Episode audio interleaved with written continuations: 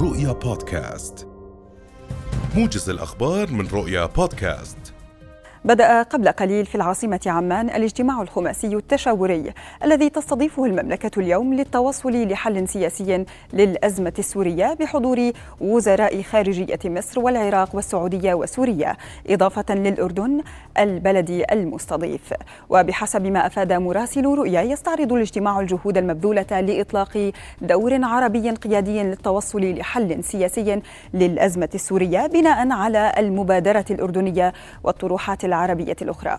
وزارة الخارجية وشؤون المغتربين بيّنت أن وزير الخارجية أيمن الصفدي ونظيره السوري فيصل مقداد بحثا قبيل الاجتماع عددا من القضايا الثنائية كأمن الحدود ومكافحة تهريب المخدرات والمياه واللاجئين. أحبطت المنطقة العسكرية الشرقية على إحدى واجهتها ضمن منطقة مسؤوليتها محاولة تسلل وتهريب كميات من المواد المخدرة قادمة من الأراضي السورية أسفرت عن مقتل مهرب وفرار آخرين إلى داخل العمق السوري. مصدر عسكري مسؤول في القيادة العامة للقوات المسلحة قال إنه تم رصد محاولة مجموعة من المهربين اجتياز الحدود بطريقة غير مشروعة من الأراضي السورية إلى الأراضي الأردنية. مضيفا أنه تم تحريك دوريات رد الفعل السريع وتطبيق قواعد الاشتباك والرماية المباشرة عليهم. وبين المصدر أنه بتكثيف عمليات البحث والتفتيش للمنطقة تم العثور على 133 ألف حبة كبتاغون وسلاح ناري من نوع كلاشنيكوف وكميات من الذخائر وتم تحويل المضبوطات إلى الجهات المختصة. أعلنت هيئة تنظيم النقل البري بدء صرف دعم مشغلي وسائط النقل العام بدل المحروقات لشهر نيسان من العام 2023 الهيئة أفادت بأن صرف مستحقات الدفعة الثانية عن الربع الثاني لهذا العام والتي تشمل شهر نيسان وأيار وحزيران سيتم إغلاقها في نهاية آب المقبل وبعدها ستلغى الأرصدة في بطاقات المستحقين.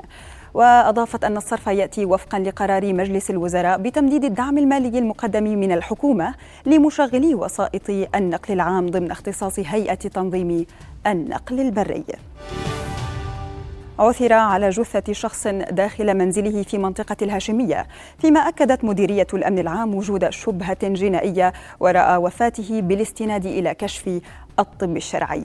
وقال الناطق باسم مديرية الأمن العام إن مديرية شرطة محافظة الزرقاء شكلت فريق تحقيق خاص من البحث الجنائي ومديرية شرطة الزرقاء بعد تلقي بلاغ بالعثور على شخص متوفى.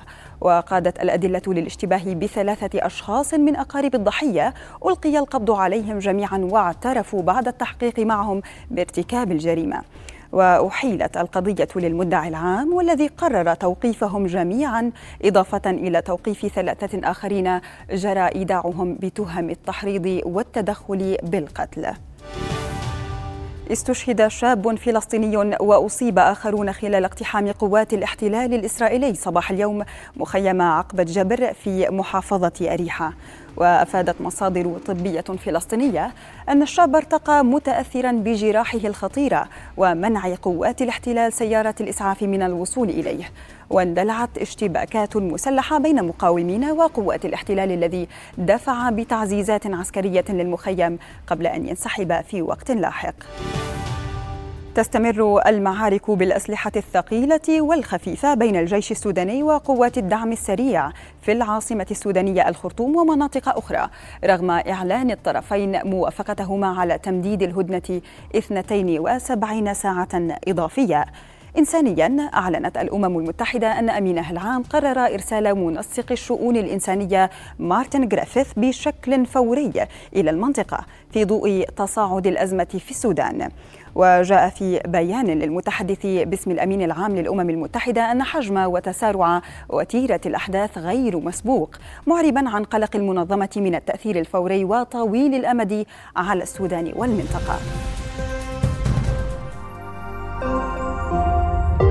رؤيا بودكاست.